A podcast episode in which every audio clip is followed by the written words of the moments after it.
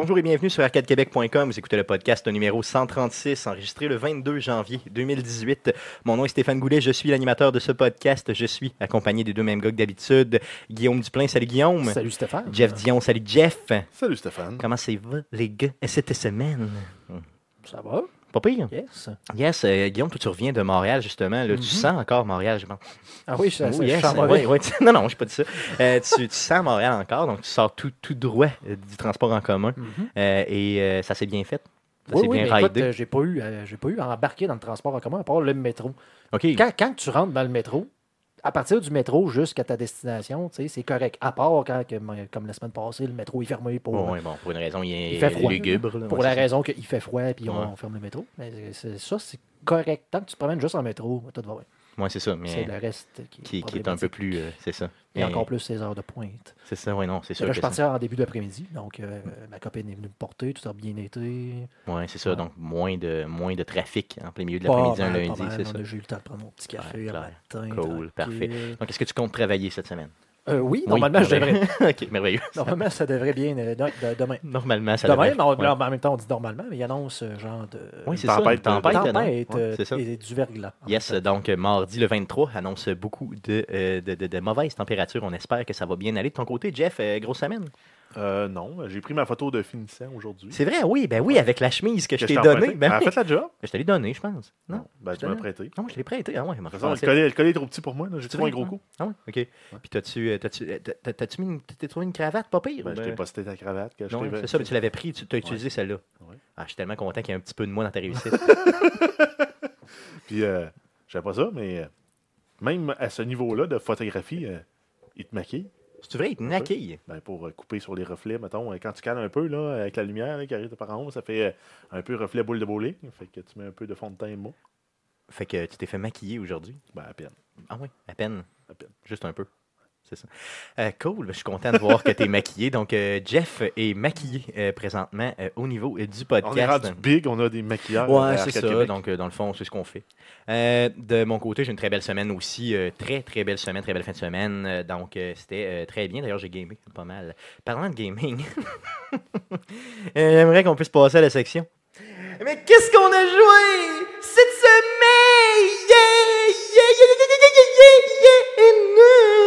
On commence par... Pige une carte. On commence par Guillaume.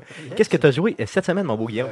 Pas grand-chose. Écoute, j'ai continué, comme d'habitude, à chaque semaine, mon CATS quotidien. Donc, duquel je ne fais plus partie du clan. Non, c'est ça. Mais bon, ça ralentit. Je fais juste comme continuer pour continuer. Écoute, un peu comme je fais avec Clash Royale, finalement. Ouais, c'est ça. C'est ça. Un peu par un genre de désintérêt, mais tu te sens comme obligé d'y aller. Tu as tellement investi de temps que tu te dis, là, si j'arrête, c'est un peu con.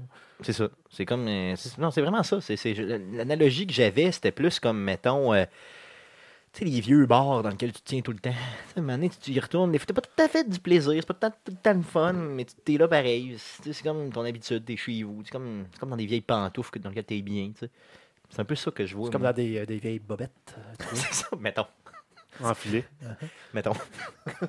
Comme des vieilles bobettes. Oui, oui, effectivement, comme des vieilles bobettes. T'as bien raison. Ben, écoute, sinon, un petit peu de Fallout 4. Un petit peu de Mario Odyssey, rien pour écrire à sa mère.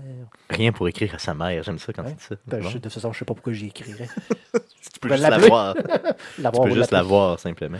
Donc, ça ressemble pas mal à ça. Sinon, j'ai réinstallé genre Fallout Shelter pour je sais pas quelle raison, pour voir si je vais vraiment aimer ça.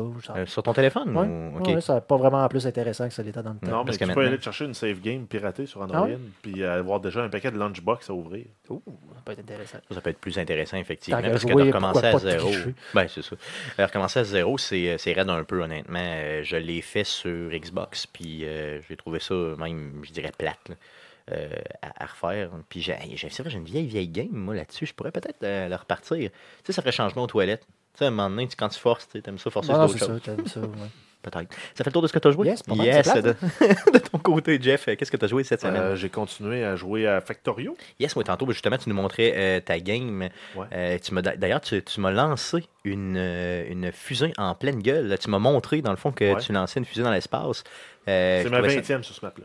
La 20e? Ouais. OK. T'es vraiment avancé, là. Ben, ça roule mollo, mon affaire. En plus, c'est ça, je suis pas encore optimisé. Là. Graduellement, là, j'ai commencé à délocaliser la production de certains produits de mon usine pour pouvoir l'augmenter au maximum. Là.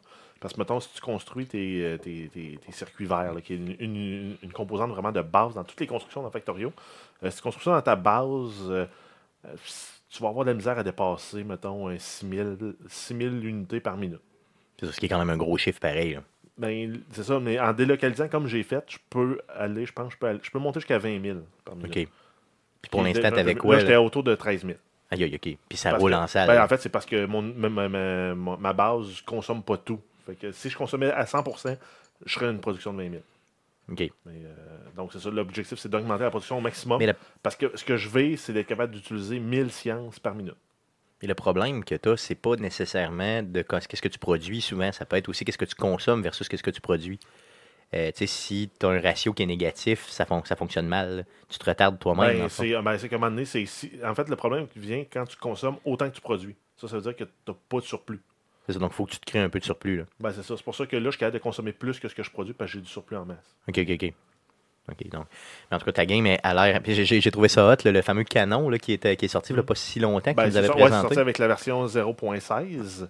Là, il y a eu quasiment 10 updates depuis. Les développeurs, là, je pense, dans le temps des fêtes, là, le monde a sorti les stats. Là, ils disent, ah non, c'est le pire développeur ever. Là, ils ont sorti juste 4 updates en 5 jours. C'est épouvantable. Alors, c'est vraiment des machines, ces gars-là. Là. Puis, si vous aimez ce type de jeu-là, d'optimisation, là, puis de création, puis surtout de se casser la tête pour être capable de vraiment tout optimiser, finalement, c'est clairement ça. Là. Ben oui. C'est possiblement dans les meilleurs jeux qui s'est fait par rapport à ça. Là. J'ai pas vraiment de jeu qui l'accote encore. J'ai toujours du fun à jouer à Factorio. C'est ça. Puis, il faut rappeler que c'est encore un jeu qui est en early access. Rappelons-le. Tu as joué à d'autres choses? J'ai joué un peu à Oxygen Not Included. Donc ça, c'est un peu le même genre. C'est un peu mix entre un genre de Factorio et un RimWorld. Tu gères des ressources. Tu as une quantité limitée de ressources. Il faut que tu gères de l'oxygène. Il faut que tu réussisses à... Tu as certains gaz qui sont néfastes, genre du dioxyde de carbone ou de l'hydrogène. Il faut que tu réussisses à éviter que parce que tu as comme une... Tu gères une base avec des clones. Une colonie un peu. Ouais, c'est une colonie de clones. Donc, mettons, à tous les 4-5 jours, ils t'envoient un code génétique que tu peux imprimer pour sortir un nouveau clone qui va vivre dans ta base. OK, donc c'est comme ça que tu crées des nouveaux personnages. Oui, exact. Puis il faut que tu réussisses à répondre à leurs besoins. Des toilettes, une douche, faire assez d'oxygène. Des sous-vêtements. Ouais, éventuellement, oui, des vêtements. J'imagine. Mais je suis pas encore c'est important, les sous-vêtements. Ben, oui, c'est ça, mais ils restent avec le linge sale tout le temps. Ah oui, toi, puis ça dérange pas. Ils sont pas malheureux. Ils sont malheureux en salle. J'en ai noyé 2 par accident tantôt. Je vais faire des constructions proches de l'eau, puis ils sont tombés. OK. Puis j'avais pas construit encore des échelles pour aller jusque dans le fond. Ils sont juste morts. Ils sont endormis dans l'eau. Ils sont noyés. Ça doit être le fun quand même. C'est un peu comme dans Sims, là, quand Mathieu Gosselin avait lui-même emmuré certains personnages. C'était sa femme hein, qui avait emmuré. C'était ça. Non, c'était la femme du voisin. La femme du voisin, oui, c'est ça, oui, je me souviens. Donc, très drôle dans le fond. Là, c'est une des pires choses qu'il avait fait dans un jeu vidéo. Donc, que voulez-vous? C'est la vie. Non, ça a l'air d'un jeu vraiment le fun, honnêtement. Seulement sur PC, par contre. Oui. C'est ça, OK, cool. D'autres jeux? En early access aussi. Ah, lui aussi, OK, il n'est pas version 1, non, OK. Sinon, j'ai joué à Idle Heroes. C'est un jeu que je voyais souvent des pubs quand je jouais à d'autres jeux mobiles. Je me suis dit, je vais l'essayer, ce jeu-là. OK. C'est un jeu, en fait, c'est mis un jeu actif, tactique, et un jeu passif, incrémentiel, où tu fais rien, puis le jeu avance tout seul.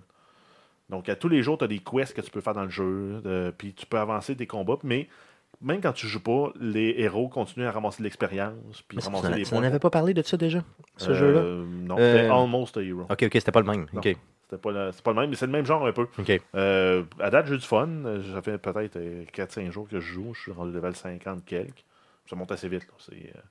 Je dirais, au début, tu peux monter quasiment un level par 10 minutes. OK, très rapidement. Puis, plus ça avance, là, je suis rendu peut-être à 3-4 levels par jour. OK.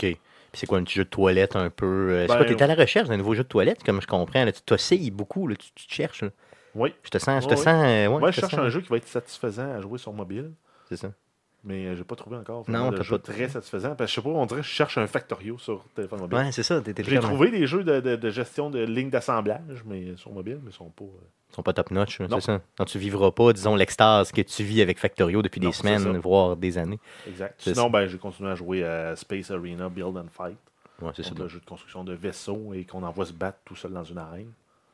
C'est intéressant aussi. Là. Graduellement, là, je commence à monter assez haut de niveau, puis je suis capable d'avoir assez de cash pour m'acheter des vaisseaux. Il faut juste que je monte de level pour pouvoir avoir accès aux vaisseaux que je veux. Bien sûr, il y a toujours de quoi qui te manque, dans le fond, puis c'est toujours artificiellement bien gagé, justement, pour faire un peu de cash. Ça fait le tour de ce que tu as joué? Oui. Yes, à mon côté, j'ai joué, j'ai acheté, je me suis laissé tenter, j'ai acheté L.A. Noire sur la version remastered sur Xbox One cette semaine. Donc, il était à rabais, je pense à 20 ou 25% de rabais, si je ne m'abuse. Donc, j'ai essayé ça.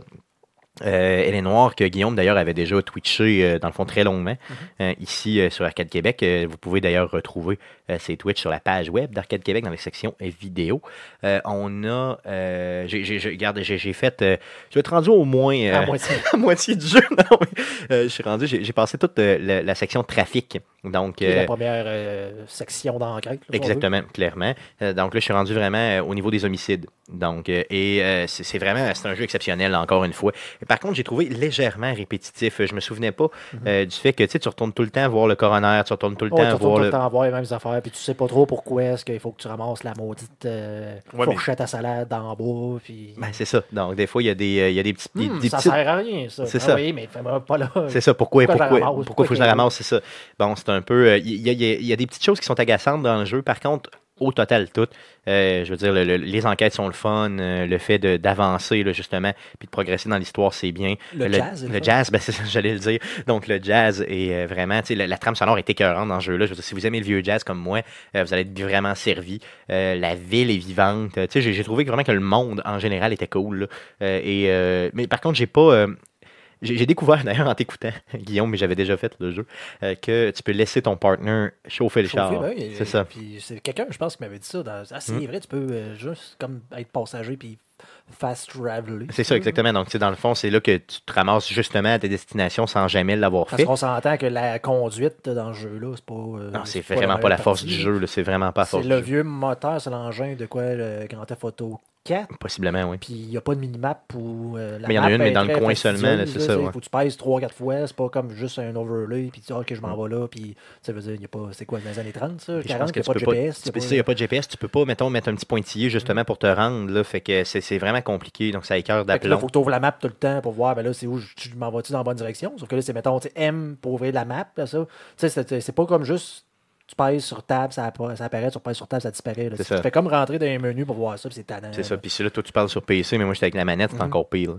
Donc, ce que je fais tout le temps conduire à mon partner. Ce que j'ai adoré, c'est que tu perds aucunement le fil des discussions, parce que souvent, ils vont discuter dans la voiture. L'histoire que ça poursuit tout le temps. Exactement, donc si tu demandes à ton partner de conduire, ben, tout le bout, il va te parler, tu vas voir que... Tu te promènes en voiture avec lui, là, tu es un peu à l'extérieur de la voiture, comme une caméra qui suit la voiture. Et là, la discussion, et quand elle va aller, et quand la discussion se termine, ben là, tu te rends. Tu sais, il y a un loading coupe, qui se fait. Puis tu exactement, c'est ça.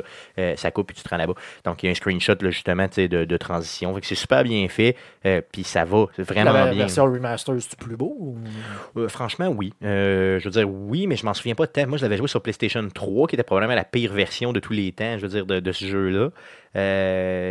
Oui, tu vois que c'est un vieux jeu. Là. Je veux dire, oui, c'est remastered, c'est correct, là, mais tu vois que c'est quand même un vieux jeu. Mais c'est pas... tu sais, le graphique n'est pas top-notch comme tu peux avoir aujourd'hui. Puis ça demeure aussi un jeu de Rockstar, tu sais, où les personnages sont pas toujours non plus, là, tu sais, des fois, tu as une couple de bugs de collision puis des affaires de même, là. Une fois, j'embarque dans mon véhicule, tu sais, je pèse sur le bouton pour embarquer, puis il s'en va tout seul pour embarquer dedans, puis là, je me fais frapper par un char, mon homme qui passait bien vite à côté, bang!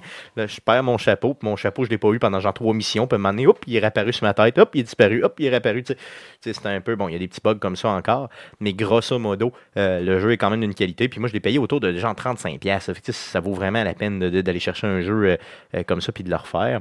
Puis, non, franchement, là, les enquêtes sont vraiment le fun. Franchement, faites-le. Puis, j'ai aussi... Je me suis demandé, est-ce que je l'achète sur Switch? C'est pour être capable, justement, de le jouer dans mes nombreux déplacements. Ou je le... Mais parce que tu ne pourras pas continuer ta partie. Ben oui. J'aurais dû l'acheter juste sur Switch. J'aurais dû l'acheter sur Switch, oui. Juste sur Switch, oui. Oui, c'est ça. Parce mais que tu peux pas transférer ta save. Non, vraiment pas. Ben, ça, sauf que d'un côté, je l'ai acheté sur Xbox parce qu'il était pas cher, justement, parce qu'il avait droppé de prix à ce moment-là. Donc, c'est là que je l'ai ramassé. Puis... Ce qui est encore le gros défaut des jeux de Switch, c'est qu'ils sont pas plus chers. Oui, ils sont minimum. Un jeu à 20$ va être à 30$. C'est quasiment 10$ de plus minimum. Grosso modo, là, c'est entre 10$ et 15$, pas mal tout le temps plus cher. Donc, c'est plate un peu pour ça, sans joke. Nintendo prend tout le temps sa cote, tout le temps ça un peu. Mais bon, je veux dire, c'est la raison, c'est strictement la raison pour laquelle je l'ai pris sur Xbox. Mais je suis en train de le clencher, puis franchement, il est vraiment, vraiment le fun. Là.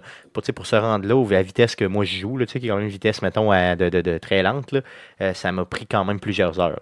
Mais je torche au niveau des questions, honnêtement. Là, je comprends mieux un peu les indications faciales. Ben oui, c'est clairement ça. Non, c'est, je suis vraiment le moins bon. Mais ton anglais, c'est-tu amélioré aussi depuis? Aussi, oui. Tu sais quoi, ce jeu-là était sorti quoi en 2010, je crois? 2011, de mémoire, 2011, oui, ouais. C'est ça. Donc, imaginez, là, depuis... je me suis vraiment amélioré au niveau de l'anglais aussi. Donc, ça aide énormément. Avec les sous-titres en anglais aussi, ça aide. Non, franchement, c'est bon. Allez voir ça. L.A. Noire, la version remastered, ça vaut son pesant d'or, comme on dit. Yes. Avant de passer aux nouvelles, je voulais vous dire justement, donc Mathieu, on avait annoncé que monsieur Mathieu Gosselin allait être présent justement avec nous aujourd'hui. Malheureusement, il n'a pas pu parce qu'il est malade. Donc, il a pogné la grippe. On lui sèche. Exactement, c'est ce que je me suis dit. Donc, reste chez vous, mon tabarnak. Et je lui ai dit, prompt rétablissement. Donc, on t'aime et tu reviendras dans un prochain podcast. Simplement, dans les prochaines semaines, nous aurons bien sûr aussi certains invités. Donc, on vous laisse languir comme ça. Puis, vous vous demandez, mais mon Dieu, mais qui sont ces invités? Il va en avoir, je vous le garantis. D'ailleurs, j'ai rencontré Conan dans le traversier en m'en venant justement chez moi la semaine passée, pardon. Et il m'a dit, c'est quand est-ce que je repose à votre podcast? Fait que j'ai dit, man, viens nous faire une petite apparition. VR. Yes, j'aimerais ça qu'il puisse nous faire encore une chronique VR comme on avait annoncé. Donc, il s'en vient dans les prochaines semaines, c'est garanti. Sans plus tarder, passons tout de suite aux nouvelles concernant le jeu vidéo. Mais que s'est-il passé cette semaine dans le merveilleux monde du jeu vidéo? Pour tout savoir, voici les nouvelles d'Arcade Québec. Voici Jeff pour les news. Oui, on commence avec la nouvelle concernant la GPD Win 2. Donc, qu'est-ce que c'est? C'est une console qui a en fait un PC très portable au format à peu près comme une grosse Nintendo DS. Là. OK. Mais avec des specs de PC quand même... raisonnables, là, qui permettent de jouer à des jeux assez récents, là, comme on parle, là, GTA V, Overwatch, Skyrim, tout en format mobile. OK. Et sur la console, on a un plein clavier QWERTY. Et on a aussi des contrôleurs avec des boutons et un D-pad, là, comme on est habitué. Je pense même qu'il y a des joysticks. OK, donc un genre d'hybride de PC, mais vraiment très, très portatif, ouais, là, plus qu'un portable. Oui, exact. Donc... ça peut être intéressant pour ceux qui voudraient se le procurer. On a déjà la version 1 qui est disponible. La version 2 est actuellement en financement sur le site Indiegogo et il demandait 100 000 $ US pour procéder à la production. Ils sont déjà à 1,5 million de $ US et il reste encore 2 mois à la campagne. OK, donc ils ont défoncé solidement leur objectif, là, clairement. Oui. Là, OK. Et ça peut ressembler quoi à la machine un peu? Ben, c'est une machine, en fait, c'est un boîtier en aluminium. Donc, ce qui est le fun, c'est que c'est pas du plastique cheap. Puis, vu que c'est du métal, ça va probablement aider aussi à dissiper la chaleur. C'est 16,2 cm de large par 9,9 cm de haut et 2,5 cm d'épais. Donc, c'est pas très gros, là, si on compte que c'est quand même un PC mobile qu'on a là-dedans. OK. C'est vraiment petit, le 9x16, c'est vraiment petit, là, c'est pas gros. Là. Ben ouais, en fait, si vous êtes en impérial, là, c'est 6 pouces, un peu plus que 6 pouces par un peu plus que 4 pouces et demi. Aïe aïe, c'est vraiment, vraiment petit, là, c'est pas gros. Là, okay. Et en fait, c'est un écran là-dessus de 6 pouces qui est pas Full HD, par contre, c'est du 1280 par 720p. De ce format-là, ça va être probablement suffisant quand même pour jouer, même si c'est pas ultra sharp, là, c'est moins, la densité de pixels est moins là que sont nos appareils mobiles, nos téléphones actuels. Okay. Mais ça reste quand même un beau format pour jouer on the go. C'est une puce, pour la carte graphique, en fait, c'est une puce HD Intel 615. Donc, c'est pas la bombe en termes de carte graphique. Bon, c'est intégré. Oui, exact. Quoique, maintenant, il y a Intel là, qui a fait une association avec AMD là, pour les prochaines... pour un CPU, dans le fond, qui va intégrer les graphiques, mais les graphiques de AMD. Bon. Donc, ça s'en vient. Donc, peut-être qu'une version future... oui, sur la troisième, théoriquement, pourrait avoir. Dans le fond, c'est un peu surprenant, mais Intel et AMD se sont associés pour essayer de torcher Nvidia au niveau du mobile. Bizarre. Sinon, en fait, c'est une console qui a 8 GB de mémoire vive, ce qui est quand même beaucoup. Si on compare, là, même les téléphones dernière génération sont autour de 4 GB. Sinon, un disque dur de 128 GB et une batterie interne de 4900 mAh qui va offrir une autonomie de 6 à 8 heures. La grande question qu'on pose tout le temps, c'est combien?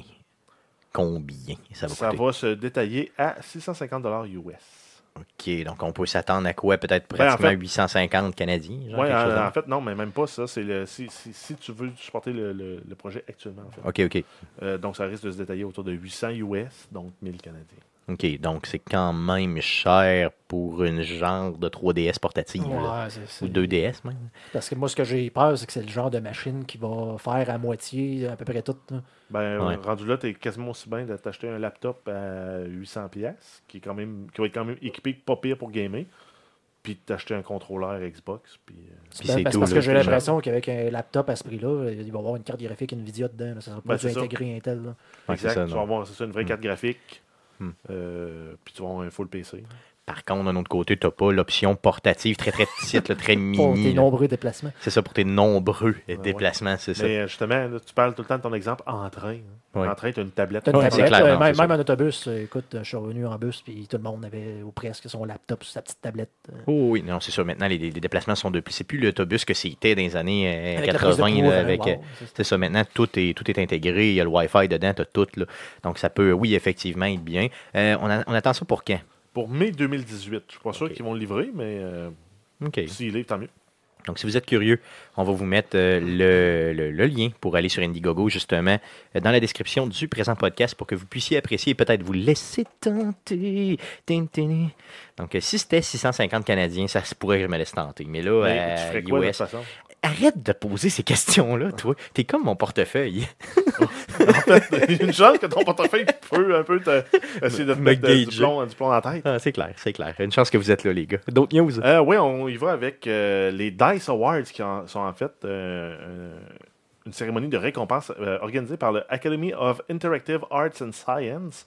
Donc, ça n'a rien à voir avec la compagnie DICE qui développe la série des Battlefield et Battlefront.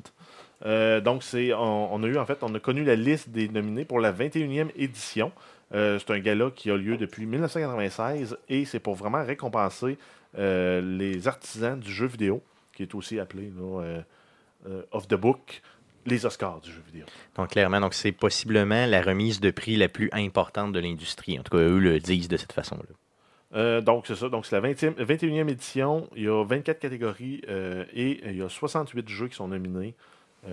Dans ces différentes catégories-là, il y en a qui se retrouvent dans plusieurs, dont, entre autres, Horizon Zero Dawn, qui se retrouve nominé 10 fois, et The Legend of Zelda Breath of the Wild 6 fois. Aïe aïe, donc ça veut dire qu'il risque de rafler pas mal de prix, là. Oui. C'est ça. Donc, les nominés sont sortis. Allez voir, justement, je vais vous mettre le lien dans la description du présent podcast pour que vous puissiez aller, justement, apprécier les catégories et les nominés. Ça se passe quand, ça, cette KDS? Ça va avoir... En fait, la cérémonie va avoir lieu dans un mois, mais en fait, jour pour jour avec l'enregistrement du podcast, soit le 22 février. Ça va être animé par Greg Miller. Oh yeah, Greg Miller. Mon Greg Miller, je vais lécher l'écran. De Kinda Funny. Yes. Donc, c'est un autre podcast sur le jeu vidéo. Ah, pas seulement un podcast, ils font tellement de choses, ils sont tellement bons. Et ça va être également, en fait, ça va être co-animé par Jessica Chobot de Nerdist News. Donc, c'est un journal web de nouvelles geeks. Exactement. Donc, on va vous tenir, bien sûr, au courant après le 22 février de les différents gagnants et tout ça. On va suivre, bien sûr, l'événement. Et je vais peut-être me prendre une photo, un selfie de moi-même en train de lécher l'écran avec Greg Miller dans l'écran. Possiblement. Tu mettras un peu de jus de lime et de sel de céleri. Oh, oui, non, c'est sûr, parce que Greg, de toute façon, il goûte toujours très bon. D'autres news? C'est épouvantable, Stéphane. Je l'aime, Carlis. C'est vraiment le meilleur de tout. Si on y va ensuite avec Horizon Zero Dawn, donc le jeu de Guerrilla Games. Donc, ils ont annoncé avoir vendu près de 4,2 millions de copies du jeu en 39 semaines. Oui. Donc, c'est un gros paquet de copies. Ça représente 323 000 ventes par semaine. Aïe aïe, si on le ventile. Si on le divise, en fait, si on le divise par 39. Aïe aïe.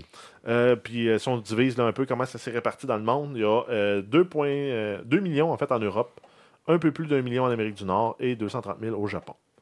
C'est un jeu qui est sorti le 28 février dernier et c'est un exclusif PS4. C'est ça, considérant que c'est un exclusif PS4 et que c'est une nouvelle franchise, c'est ça qui est hot, là, dans le fond, c'est que 4,2 millions, c'est beaucoup, là. Quand j'avais vu le jeu la première fois au E3, ça m'a presque vendu une PS4. Ouais, je me souviens.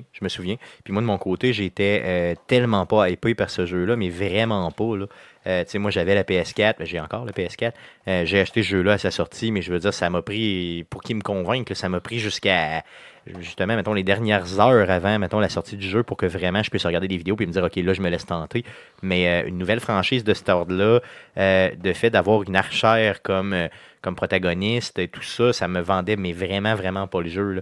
Mais quand tout le monde me disait, c'est sa coche, les contrôles sont sa coche, vraiment, l'histoire est bonne et tout ça, l'héroïne est, tu sais, vraiment... Bon, oui, il y a deux jeunes dans le même trou, là, on se souvient du stream qu'on avait fait dans lequel on n'arrêtait pas de dire, OK, c'est une archère, elle a deux jeunes dans le même trou, mais pour le reste, là, je veux dire, le voice acting est bon, l'histoire est excellente, tout est bon dans ce jeu-là.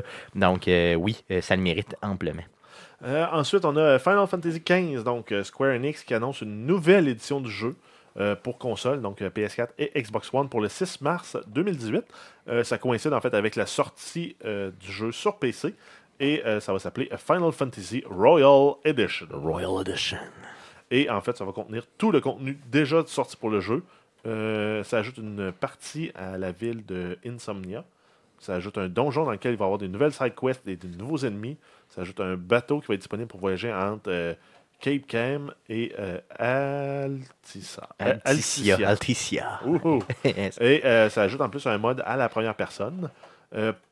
Faites de la place sur vos disques durs parce que ça va demander 100 gigs pour l'installation et 155 gigs pour la version 4K. Aïe, aïe, OK. Donc, PS4 Pro et Xbox One X. Heureusement que ces consoles-là sont munies d'un disque dur d'un Tera. Heureusement. Ouais. Parce qu'imagine... Un Tera, c'est un jeu. Ça vient de prendre un peu plus qu'un dixième de place. C'est ça. Même un 15% de ton... C'est hallucinant. Mais quand même, au moins, c'est ça. Puis pour un vieux jeu, entre guillemets, relativement comme ça, parce que c'est un jeu quand même qui date, là. Ça fait un bout que c'est sorti. En novembre 2016, ça fait même pas un an et demi. Oui, ça fait un an et demi, mais quand même, tu sais, c'est ça. Donc, ils ont quand même pris pas mal de temps pour le sortir sur PC, là, franchement. Là. C'est un jeu que, moi, vous savez que j'aime vraiment pas les Final Fantasy depuis la nuit des temps. Là. C'est vraiment pas une série que je suis, même que j'aime pas cette série-là. Et celui-là, je l'ai acheté vraiment pas cher. Pas la version, bien sûr, royale, mais j'ai acheté la version régulière du jeu. Et j'ai commencé à le jouer. Puis franchement, là, j'adore le jeu. Ouais. Les contrôles sont bons, les personnages sont attachants. Et il paraît-il que, en tout cas, même au début du jeu, ils le disent, là, si vous êtes un nouveau dans l'univers de Final Fantasy, c'est un des bons jeux pour commencer. Bon, c'est le 15e. Il était temps que je me réveille, mais quand même, c'est. Donc, je vous invite, les gars, peut-être à justement y jeter un œil. Je l'ai sur Xbox One. J'avais pas eu le démon quand je l'avais essayé, mais ça ne m'avait pas convaincu d'acheter le jeu. Je pourrais te passer le jeu si tu veux. C'est ça, puis en tout cas, mais si tu le veux. Donc, je t'oblige pas. D'autres news? Oui, on continue avec Assassin's Creed Origin. Donc, Ubisoft annonce les dates de sortie des prochains DLC. En fait, on savait que ces DLC-là s'en venaient. On savait juste pas les dates de sortie de toutes... je suis en train de verser un petit peu de rhum à Guillaume. Beaucoup trop de rhum. Ça, vas-y, continue, on va finir avec un podcast de pirates. Si on commence avec le DLC de Hidden Ones... qui va être disponible le 23 janvier sur PS4, Xbox One et PC. Ça, en fait, c'est demain. C'est une expansion d'histoire pour le joueur et on va en apprendre un peu plus sur la naissance de la fraternité des assassins ou de Brotherhood. Yes. Donc je pense que celui-là est le plus intéressant des DLC qui vont sortir pour le jeu parce que c'est vraiment une histoire à part entière, justement, qui... développe quelque chose là, dans le corps, dans le lore de Assassin's Creed. Là. Et en fait, ça se passe 4 ans après les événements du jeu. Et les ennemis, c'est encore des Romains. Et on augmente le niveau maximum à 45. Ça comprend 2 nouvelles armes légendaires, un nouveau costume, 2 nouvelles montures, plus des nouvelles armes régulières. Et c'est inclus dans la Season Pass. Et sinon, ben, vous pouvez l'acheter individuellement pour $10 US. Là. Donc, ça va être 15 pièces canadiennes. Yes, grosso modo. Ça t'intéresse-tu, celui-là? Particulièrement celui-là? J'ai même pas fini la main story, mais oui, okay. Ça pourrait m'intéresser. Okay. Si je venais à bout de remettre le jeu dans ma console, ça pourrait... t'intéresser. Ouais. Cool. OK. Il y en a un deuxième, justement, aussi, dans lequel la date nous a été donnée. Oui, en fait, on a Curse of the Pharaohs. ou Pharaohs, ou en tout cas, Pharaohs. Les pharaons. Mettons pharaon, probablement que je me suis trompé dans la... Ouais, non, mais non? Ça s'écrit okay. En anglais. OK, merveilleux. Je sais juste pas comment le prononcer pour pas avoir la... Mettons... On peut demander... la curse des pharaons, disons. Oui, en bon franglais. En bon franglais. Ça va bien passer. Ça va être disponible en fait le 6 mars sur PS4, Xbox One et PC. C'est une nouvelle histoire séparée de l'histoire originale. C'est basé sur la mythologie égyptienne. Et on va y affronter. Là, en fait, ça va être un genre de trial là, de survie puis de battre des boss, en fait. On va y affronter des pharaons puis des Égyptiens légendaires, avoir des nouveaux costumes, des nouvelles armes. Et on augmente encore le niveau du level à 55. Donc, c'est 10 niveaux de plus. C'est inclus dans la Season Pass et sinon, c'est disponible en achat standalone pour $20 US. Donc, Jeff, Guillaume voudrait te lire justement le mot pharaon. Vas-y. Selon Google. Vas-y. Pharaoh. Vas-y encore.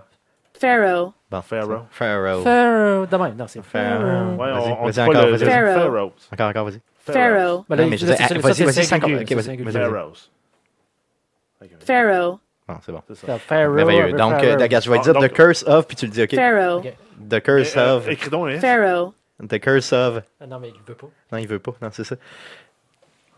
The Curse of. C'est vraiment bon. OK, on le fait. The Curse of Pharaoh. Yes. Merci, Guillaume. C'est pas sinon, en fait, on termine là, avec le patch qui a fait que Stéphane a acheté le jeu. Oui, le clairement. Discovery Tour, qui va être disponible le 20 février sur PS4, Xbox One et PC. Donc, c'est un mode passif qui va permettre d'explorer le monde, de visiter. Et ça a vraiment été créé dans un but éducatif et éventuellement peut-être même d'être utilisé dans des salles de classe. Oui, donc je suis véritablement déçu. Je suis déçu parce que je croyais qu'en achetant le jeu, cette patch-là, ce DLC-là viendrait gratuitement avec le jeu. D'ailleurs, je croyais ça. Jeff aussi, tu avais retenu ça, je crois. Je n'avais pas retenu que c'était payant, en fait. Okay, c'est pour ça que je présume que ça devait être gratis. Mais moi, j'avais compris entre les lignes que c'était gratuit. Donc, malheureusement, ce ne l'est pas. Donc, je devrais débourser $20 de plus pour avoir ce mode-là exploratoire qui était, disons, la raison pour acheter le jeu. Oui, clairement. Mon leitmotiv, si vous voulez, pour acheter le jeu. Mais bon, que voulez-vous? D'autres nouvelles concernant le jeu vidéo pour cette semaine? Oui, on a eu la grosse nouvelle de Nintendo qui ont annoncé le Nintendo Labo. Donc, ça a été annoncé le 17 janvier dernier. Grosso modo, c'est que tu fais une construction en carton ondulé que tu te strappes à quelque part sur le corps pour jouer à des jeux vidéo. Grosso modo, c'est ça, mais tu n'es pas obligé de te le strapper sur le corps. Ça peut être aussi items. Oui, en fait, moi, c'est celui qui m'a marqué le plus. C'est celui que tu fais des espèces de power glove avec un backpack, avec des ressorts qui sont faits en fait, ils utilisent vraiment les contrôleurs et le motion capture de ces contrôleurs-là, si tu veux, pour... donner vie à des objets. Dans les genres de cramants en carton pour simuler comme un volant. Ou des constructions vraiment bien faites, entre autres. C'est bien fait, mais c'est-tu durable? Parce que là, dans la vidéo, tu vois vraiment comme une pédale, comme si une pédale à gaz, une pédale de drum. C'est parce que je sais pas si vous avez joué à Rock Band à l'époque, là, mais des pédales de drum en plastique, là, j'en ai passé trop. Oh, en fait, je dirais que pour tous ceux qui vont se procurer ça, en fait, de mettre la house rule de tu l'as pas assemblé, tu joues pas avec. Oui, non, c'est clair, c'est sûr que ça prend ça. À partir du moment où tu l'as pas assemblé puis c'est du carton ondulé, tu vas tout péter. Ben, c'est sûr que tu vas tout défoncer. Ben, c'est destiné aux enfants. Oui, premièrement, c'est destiné aux enfants. Par contre, je suis très intéressé par le produit.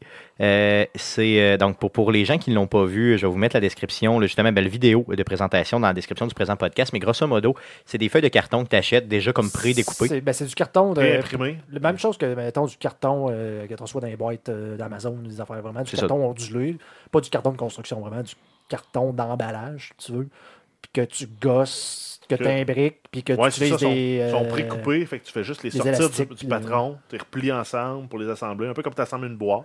Des boîtes, mettons, comme des jouets McDo, des affaires que tu avais. Exactement, clairement. Mais vraiment de façon plus complexe, parce que là, tu peux faire un piano quand même, tu peux faire des maisons, des robots téléguidés, des cannes à pêche, des guidons de moto ou d'auto, des animaux, des gens, justement, la canne à pêche, les appareils photo, en tout cas, donc on en voit plein, là, justement. Donc, des constructions quand même relativement complexes, là, avec lequel tu peux intégrer justement les manettes de la Switch pour justement donner des fonctionnalités différentes à ces objets-là. Donc, ça Moi, je pense que ça promet, honnêtement, quand j'ai regardé cette vidéo-là. Oui, je sais que c'est destiné aux enfants, mais moi, je capotais, je tripais bien raide. En fait, ce qui va être hot, c'est la version 2 de ça qui va sortir par toutes les third parties qui vont reprendre les patterns, qui vont te les faire en plastique. Ou que sur Internet, sur un Indestructible de ce monstre qui va te dire, ben prends cette planche de carton là, puis il trace des lignes là, puis...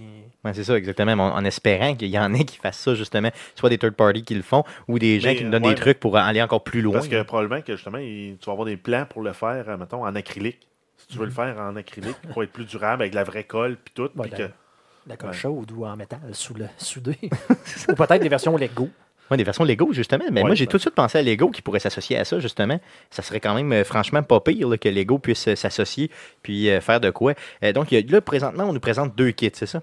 Oui, on a le Variety Kit pour 70$ US et le Robo Kit pour 80$ US. Donc, chaque kit vient avec une façon d'interagir avec le 10 jeux et un bundle de carton à assembler pour faire des espèces de devices. Donc, dans le fond, il y a quand même, parce que c'est très cher, là, 70$ US puis 80$ US pour chacun des kits, c'est excessivement cher. Par contre, d'un autre côté, il faut comprendre que oui, bon, tu as des plaques de carton, mais ce n'est pas que ça. Ils ont quand même développé aussi du software. Là. Il y a un jeu qui vient avec. Il y a quelque chose, c'est bon, pour t'expliquer comment monter le tout. Donc, il y a des plans, justement. Ben, mais ça roule la porte pour les développeurs qui vont pouvoir se lancer là-dedans. Clairement. Mais je trouve ça quand même ridicule de payer pour du carton ondulé. Là, quand je pourrais acheter un gros carton en vrac dans n'importe quelle bonne papeterie.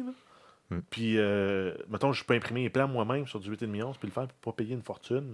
Mais il devrait avoir cette option-là où ils te vendent seulement le jeu, donc le software, là, si vous voulez que tu downloads. Donc, mettons, à un prix ridicule, genre 15-20$. Puis, dedans, dans le software, tu as justement la façon de créer, avec les dimensions et tout ça, de faire tes propres bouts de carton. J'ai hâte de voir. J'aimerais ça pouvoir traire le pis d'une vache en carton. C'est vrai, mais avec l'élastique. Dans One to Switch, c'est ça? Ça serait bien, ça serait bien. Ou tu pourrais le faire avec d'autres objets, disons. Mais en même temps, ça n'a pas été long, là, parce que déjà, on a eu des parodies qui sont sorties de ça, avec le kit de robot qui te permet un peu d'incarner Optimus Prime pour te battre, mais à la place, c'était Witcher 3 et t'incarnes Geralt, puis tu t'en vas te mettre. Tu t'en vas faire l'amour avec... Ah oui.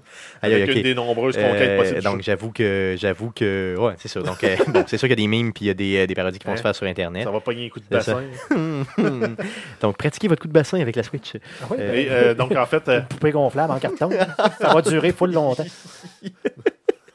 C'est un peu rompeux, par contre. ArcadeQuébec vous présente des possibilités. Vous n'êtes pas obligé d'utiliser ces possibilités. Et c'est disponible. En fait, la sortie est prévue pour le 20 avril 2018. Moi, là, je vous le garantis, les gars, si c'est disponible rapidement au Québec... Pour le Witcher 3. Non, mettons pour le kit, le kit variété, disons, qui est le moins cher, là, dépendamment de son prix de sortie, au Canada. Là. Tu vas l'acheter? Possiblement que je vais aller chercher. Tu vas faire un unboxing, puis après ça, tu vas faire un reboxing. Un reboxing, puis je vais le cuisiner une autre. Ça serait-tu genre un burnboxing, ça se dit?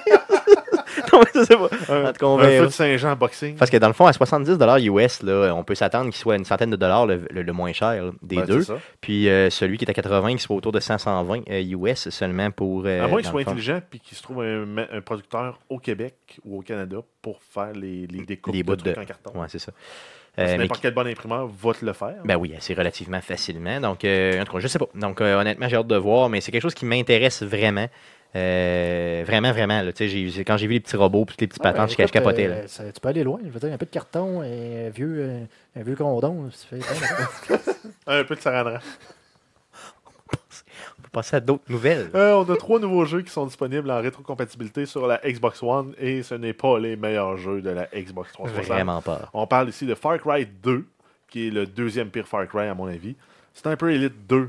Qui est... Le pire des Sniper Elite de toute l'humanité. Ben non, je n'ai pas essayé le 3, mais le 2 est particulièrement mauvais comparé au 1. Déjà que le 1 n'était pas celui qui termine justement avec quelqu'un qui se fait tirer, puis pouf, ça finit automatiquement. Il n'y a même pas de screen, non. Je suis pas mal sûr que c'est lui. Et le pire des Drivers, San Francisco, dans lequel tu joues un conducteur, mais tu peux projeter ton esprit dans d'autres conducteurs pour conduire le char. C'est le pire Driver. Et d'ailleurs, là, Driver, c'est probablement ma série de voitures préférée à vie. En fait, le seul qui m'a vraiment marqué, moi, c'est le premier.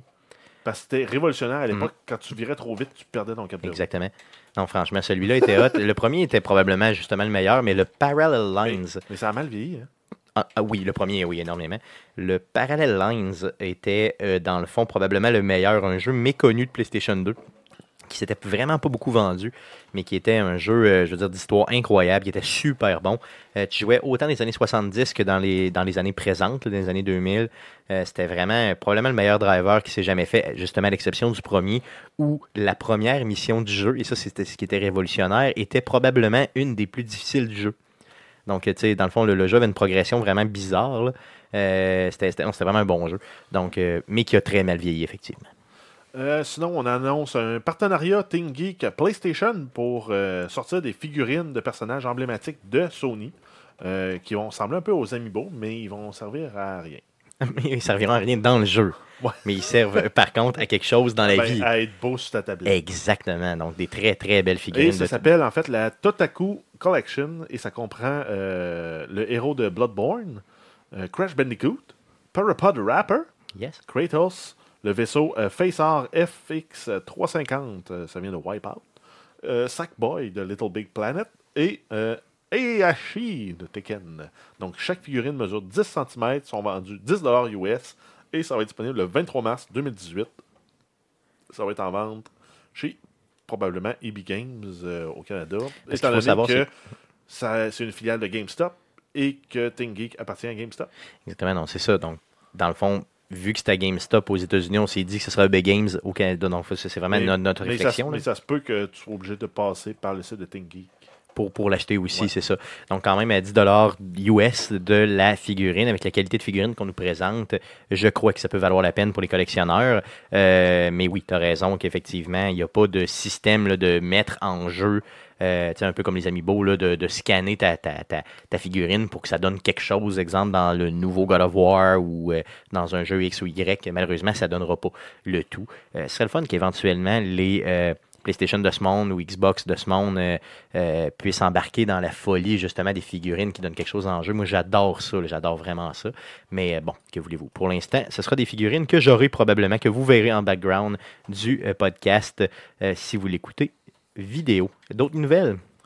On a Sega qui ont annoncé, en fait, on surveillait une annonce la semaine dernière, le 16 janvier. Donc, ils ont annoncé un nouveau jeu. Two Point Hospital, qui est un jeu de gestion d'un hôpital. Effectivement, donc Guillaume, tu as la bonne interprétation. En fait, c'est comme un farming simulator, mais dans un hôpital. Ça n'a pas l'air plate, c'est juste comme pas à la hauteur de teaser ça pendant des jours. Ils se sont fiés comme au fait que l'ancien jeu c'est sur lequel il est basé, dans le fond, qui est Team Hospital, a vraiment eu un gros succès à l'époque. Là, on parle de quoi, une quinzaine d'années, c'est pas ça? Puis là, c'est ça. Pareil comme si ça allait faire un hype, mais je veux dire, la majorité des gamers savent pas c'est quoi Team Hospital. Exactement. C'est ça. Donc, c'est un peu... aux gens qui s'attendaient à une nouvelle console. C'est ça, exactement. Donc, les gens qui attendaient une grosse annonce qui a été teasée des mois d'avance, malheureusement, ça a peut-être un peu, justement, fait un petit pet mouillé. Par contre, c'est important de voir quand même la bande-annonce. Donc, je vais vous mettre la description. Je vais vous mettre le lien de la bande-annonce dans la description du présent podcast pour que vous puissiez apprécier par vous-même. D'autres nouvelles? Oui, on y va avec We Happy Few, donc le développeur du jeu Compulsion Games, qui ont décidé de reporter la sortie du jeu, qui est en Early Access depuis 2016 et devait être disponible en version finale le 13 avril 2018. Ça a été malheureusement reporté au 28 juillet 2018. Par contre, selon le développeur, le jeu est terminé, mais il a besoin d'un petit peu de poli là, pour être... plus à la couche. Donc, au final, c'est une bonne chose. On regarde fin juillet, de avril à juillet, là, c'est pas si pire que ça. On s'entend là-dessus. Là, c'est loin d'être épouvantable. C'est vraiment, vraiment pas grave. Là. Donc, de pas lire un jeu comme ça, surtout s'ils réussissent à faire un genre de nouvelle itération un peu à la BioShock, là, ça pourrait être juste impressionnant puis malade. Ce jeu-là, je l'ai acheté dès sa sortie. Dès sa sortie, je veux dire, dès le moment où il était en Early Access en 2016, j'y ai joué quelques minutes seulement. Il m'a énormément déçu en Early Access. Il était buggé, là, ça se pouvait comme juste même pas. Là. Et l'histoire était pas si bonne, en tout cas pas comme dans les trailers que ça nous présentait, justement les trailers de E3, là, où c'était juste comme tellement comme prenant. Là. C'était BioShock style solide. Donc, c'est plate un peu, là, mais bon, j'ai hâte de voir justement si la version 1 va être aussi bonne que ce qu'ils nous avaient présenté au E3 en 2016. Et en fait, on termine avec une nouvelle concernant Cyberpunk 2077. Oh yeah! Ouais, hein? Qui va probablement sortir en 2077. Redonné signe de vie. Ben, encore une fois, oui. Ben, non, mais depuis qu'on a eu un tweet qui avait juste fait beep, là, il y a des rumeurs. En fait, ça a même été confirmé par deux sources comme quoi il allait présenter le jeu au E3 2018. Présenter le jeu? Avec un nouveau trailer. Un trailer, mais c'est ça. Là. OK, donc un trailer, ça ne veut pas dire qu'on va avoir du jeu. Là. Ben, oui. Parce qu'apparemment, il y aurait l'option d'avoir un démo jouable, par contre, uniquement pour les conférences privées. Donc, ce ne sera pas disponible au grand public. Par contre, toutes les outlets de nouvelles assez gros, genre pas Arcade Québec, vont pouvoir aller l'essayer. OK, OK. Donc, on risque d'en entendre parler. Les IGN de ce monde vont poster des vidéos de ça, s'ils peuvent. C'est ça. Donc, ou au minimum leurs impressions. Mm-hmm. Donc, ça veut dire que c'est encore en vie, ça veut dire que ça roule bien, puis qu'éventuellement, parce qu'on n'a jamais eu de doute que c'était en vie, mais... non, mais en plus, c'est ça, ils ont eu des grosses subventions du gouvernement pour développer leur truc. Je pense qu'il y en avait eu 3 ou 4. Yes. Là, j'ai juste hâte d'avoir le jeu. Ben là, c'est ça, sauf qu'on s'entend que ça veut dire que le jeu ne sort pas cette année. Là. Non, non, ça c'est clair. Là, ça veut juste peut-être dire pas l'année prochaine. Ben, c'est ça. Donc, entre, mettons, moi, je pense qu'en 2018 puis 2077, il risque de sortir éventuellement. Ouais, peut-être 2020 serait plausible. Ouais, non, même 2019, ce serait possible. Mais idéaliste un peu, c'est ça. Un petit peu idéaliste, c'est ça. Donc, ça fait le tour des nouvelles. Oui, si on veut avoir toute la flexibilité dans le jeu, là, ne serait-ce que juste pour les modes cybernétiques, de pouvoir mettre n'importe quoi sur ton bonhomme pour jouer n'importe comment au jeu. Ah, moi, je rêve à un Shadowrun, un nouveau genre. Exactement. Ben, ça va être Shadowrun sans la magie. C'est carrément ça. Puis d'ailleurs, la magie, c'est ce qui était chiant dans Shadowrun. Donc, moi, j'aimais pas ça. J'aimais pas ça. D'ailleurs, mais dans mes games, quand j'étais DM... moi, je te dirais, les deux choses que j'aimais le moins dans Shadowrun, c'est gérer la matrice quand t'as juste un decker. Yes. Puis les métacréatures. Ouais, c'est ça, bon.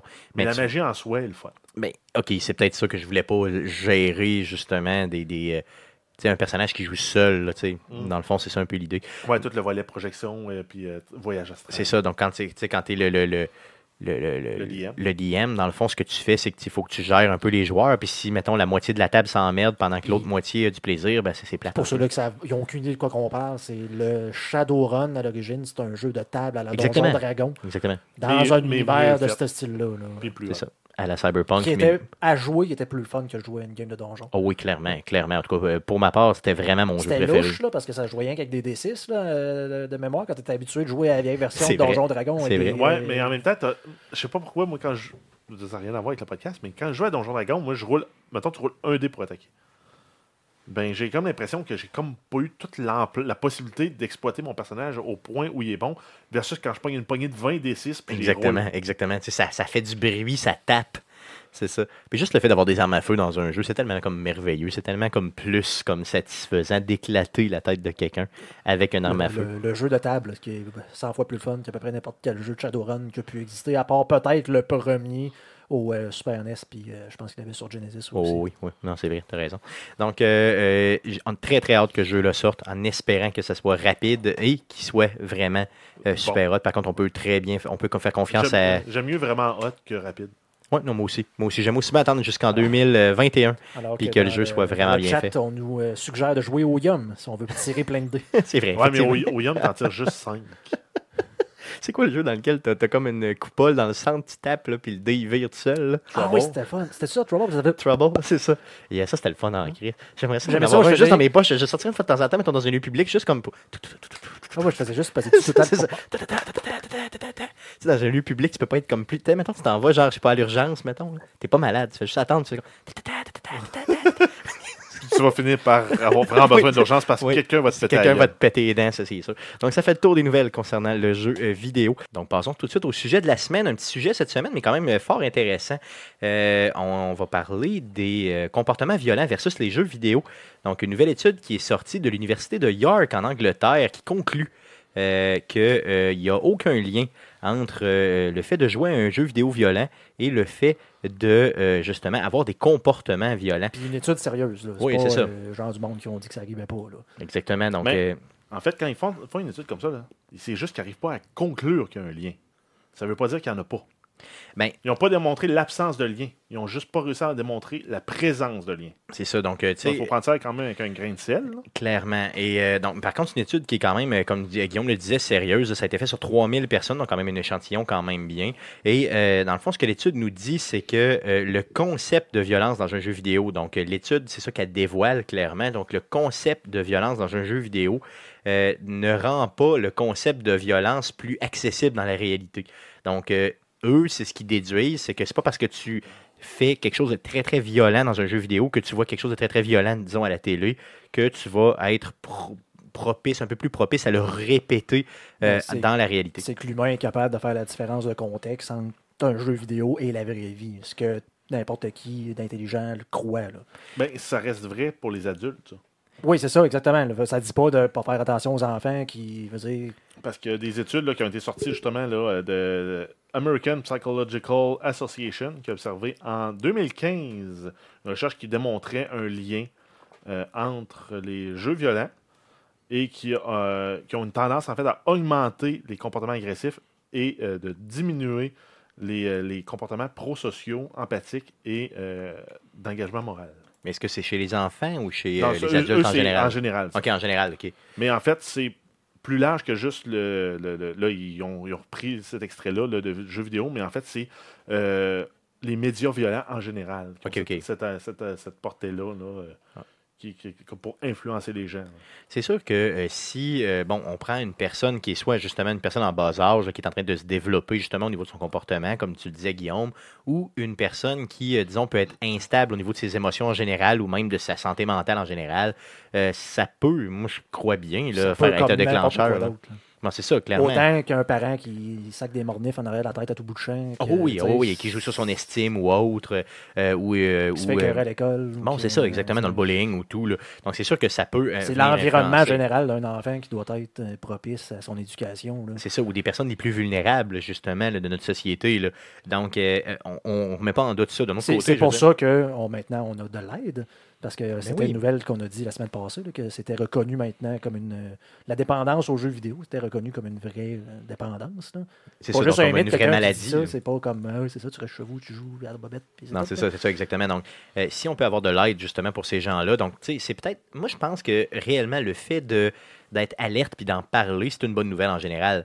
Parce qu'il faut demeurer, il faut continuer à donner des signaux d'alarme aux gens, comme de quoi, je veux dire, il faut valider auprès des personnes les plus vulnérables en société, donc les personnes qui ont justement, qui sont en bas âge, les personnes qui ont des problèmes de santé mentale et autres, avec eux pour s'assurer justement de contrôler peut-être tout ce qui est violent autour d'eux pour pas qu'ils répètent ces comportements-là. Ça, c'est évident. Là.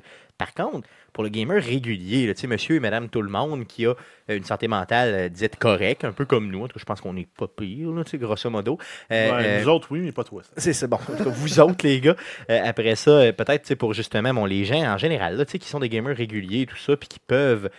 si tu es apte à faire la part des choses naturellement, je pense pas que ça va avoir un impact significatif sur ton acceptation ou ta banalisation de la violence. Tu vas être capable de faire la part des choses, de dire c'est un jeu vidéo, c'est des pixels que je viens de faire exploser, puis ça a fait du 100 pixels. C'est ça, exactement. Donc, c'est simplement la représentation de quelque chose de fantastique. Temps, je peux comprendre pour quelqu'un qui aurait une faiblesse ou une perméabilité à ça, qui pourrait se laisser influencer par ça, puis que ça pourrait devenir un déclencheur, oui, je pourrais le croire aussi. Moi aussi, ça m'étonnerait pas. Oui, aussi. Mais moi, ce qui me gosse là-dedans, c'est que c'est tout le temps le même débat depuis toujours. Il y a une fusillade à telle place, et un joueur de jeu... Tu remontes dans le temps que c'était, mettons, le Black Sabbath à l'époque, c'était le démon, puis t'écoutais ça, t'étais un malade mental. Toute la notion des films. Les films d'horreur, les trucs comme...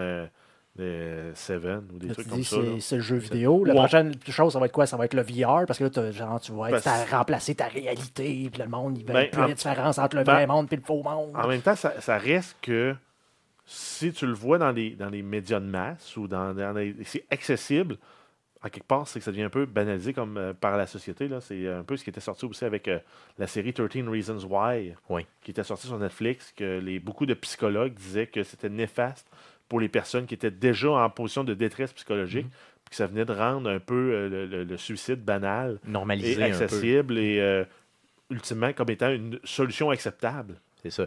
Quand dans le fond, c'en est pas une, là, clairement pas. La violence pourrait être aussi un peu banalisée de cette façon-là si on en montre en masse, justement, à quelqu'un qui est plus faible. C'est quoi le dernier jeu que tu as joué qui n'avait pas d'éléments violents dedans? Oh, à part Rocket League. À cause de la peine, tu peux faire exploser les choses. Justement, il y a de la rage verbale. Oui, partout où tu veux voir de la violence, tu peux en voir. Là. Oui, clairement. Le nombre de fois qu'on a probablement Gardenscape ou Candy Crush. Everything. Le nombre de fois qu'on a voulu que ma mère pogne le cancer, Rocket League, c'est assez... Oui, non, c'est vrai. Les gens disent ça. D'autres sortes de violence, de la violence pareil. Attaque pas ma mère. Je souhaite que ta mère ait le cancer. Puis moi, chaque fois que je lui réponds, genre, c'est parce qu'elle est morte. C'est ça. C'est vraiment... D'habitude, j'ai plus de commentaires. Ah, c'est ça, t'as plus de commentaires. Ouais, c'est ça. Elle est morte d'un cancer virulent. Tu fais comme, oh mon Dieu. Non, mais honnêtement, c'est... Mais en fait, c'est ça. En fait, c'est peut-être ça le problème, c'est que la violence est omniprésente dans le jeu vidéo. Puis, il y a... Dans les films aussi, tu sais. Dans la majorité de ce qu'on écoute en général. Tu prends un film, là. Oui, OK, tu vas avoir un peu de teasing. Là. Mettons, tu prends une comédie. Ben, tu peux t'en tirer. Il n'y aura pas réellement de violence dedans. Ouais. Mais un jeu qui, tu peux dire, c'est une comédie, il n'y a pas de violence dedans. Il n'y en a pas beaucoup. Il y en a très rarement, effectivement. Puis ceux qui n'en ont pas, pognent pas. Ben, c'est ça. C'est-tu l'œuf ou la poule ou la poule ou l'œuf? Est-ce que c'est le À part le Sims puis les jeux genre SimCities ou des trucs comme ça. Factorio. Ben, même, je tue des extraterrestres parce que j'ai envahi leur monde, puis qu'eux autres viennent m'attaquer parce que je pollue leur monde. Ben, ça dépend, tu sais. Je veux dire, c'est quoi le film québécois qui était sorti avec Martin Drainville, là, Réméo, Julio et. Ouais, c'est ça, et quand je suis sorti de là, j'avais de la violence en dedans. C'est vrai, effectivement. Tu l'avais pas dans le film. Ben ouais, mais. Non, mais. Angelo, Fredo et Roméo, c'est ça. Ouais.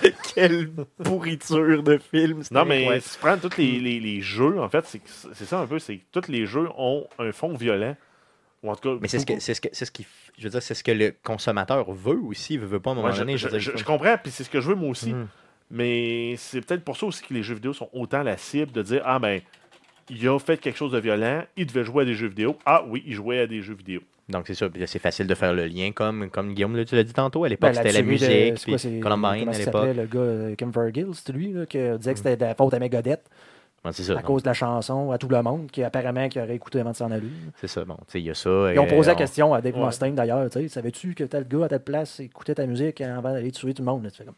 C'est quoi tu veux répondre à ça? Peut-être qu'il s'est fait un café aussi avant, puis que Maxwell n'a pas rapport là-dedans, là, dans le fond, je sais pas. Tim Horton, c'est la faute de Tim Horton qui...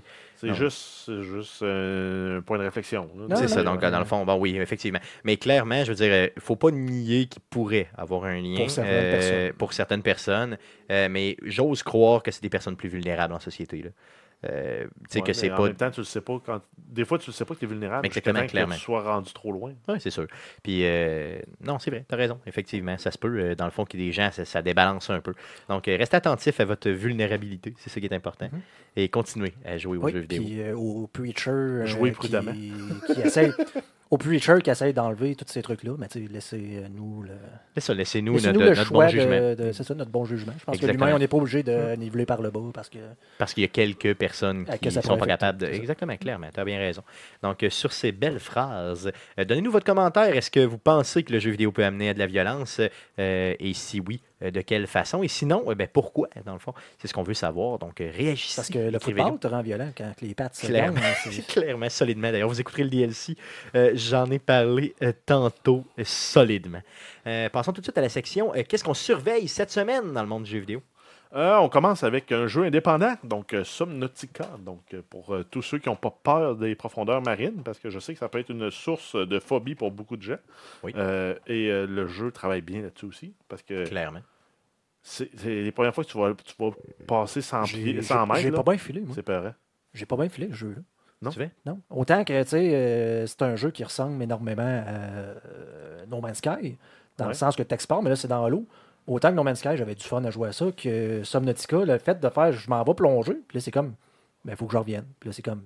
C'est rendu là-bas, ça, là. Ouais. J'ai plus d'air, moi, là. Je peux pas, genre. Alors, c'est un petit côté angoissant, anxiogène, là. Avec... Par contre, donc, la version 1 va être disponible sur Windows et Mac le 23 janvier, donc demain. Donc, c'est un jeu qui est en Early Access, hein? Oui. Ah, je savais même pas. Ouais. Exact. Ça a l'air très bon. J'ai écouté vraiment beaucoup de streams de ça. C'est le genre de jeu que je veux jouer. Comme je l'ai dit, j'ai un peu à chienne de jouer à ça. Mais graduellement, c'est ça. Tu vas de petit pas en petit pas, puis graduellement, tu es à l'aise pour même te rendre jusqu'à 800 mètres de profondeur. Parce qu'il y a des grosses orbites là-dedans. Là.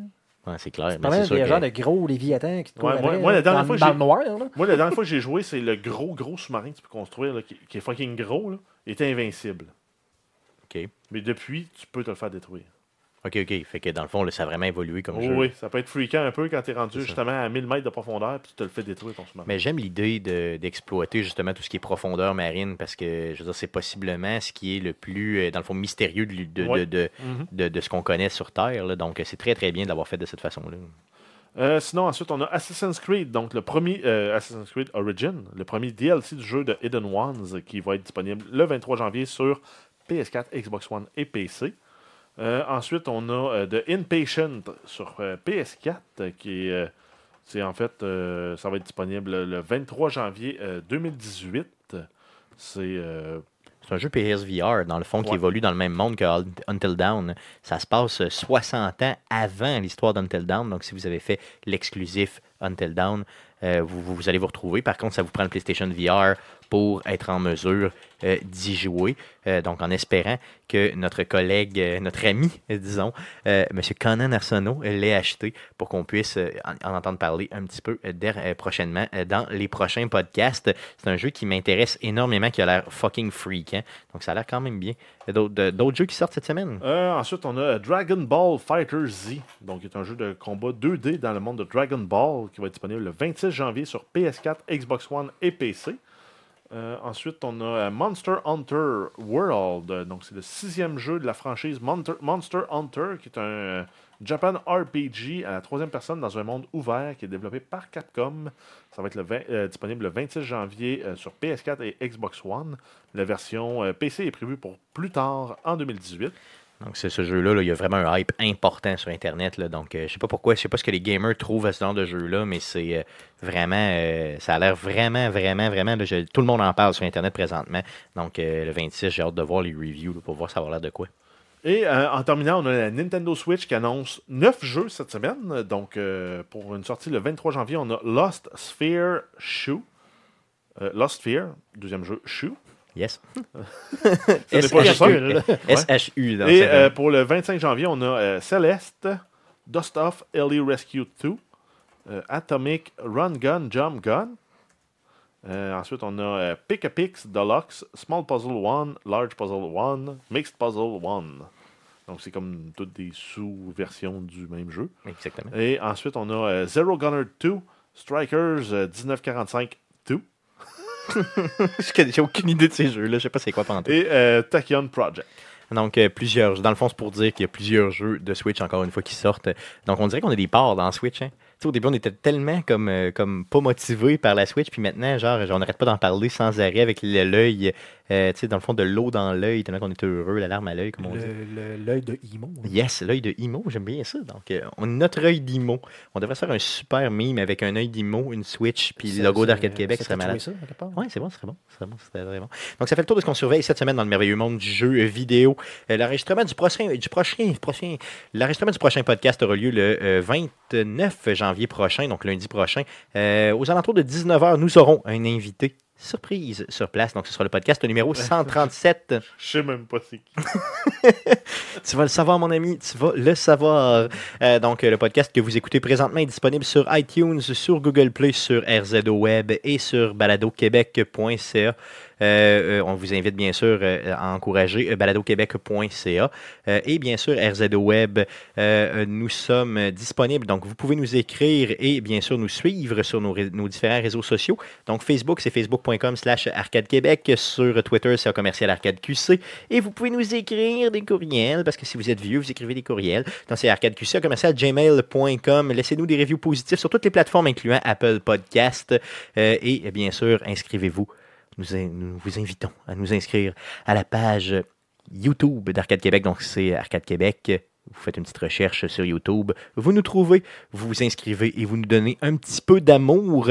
On a reçu des commentaires d'ailleurs la semaine passée sur les... Oui, et de très bons commentaires. Ça? Yes, oui, on, les gars, sans joke, j'ai répondu aux gens, donc je m'en occupe, inquiétez-vous pas. Donc, merci les gars d'avoir été là encore une fois cette semaine. On a eu vraiment du fun cette semaine. Merci surtout à vous de nous écouter et revenez-nous la semaine prochaine pour l'enregistrement du podcast 137. Ce sera le 29 janvier avec l'invité surprise. Salut. Yes.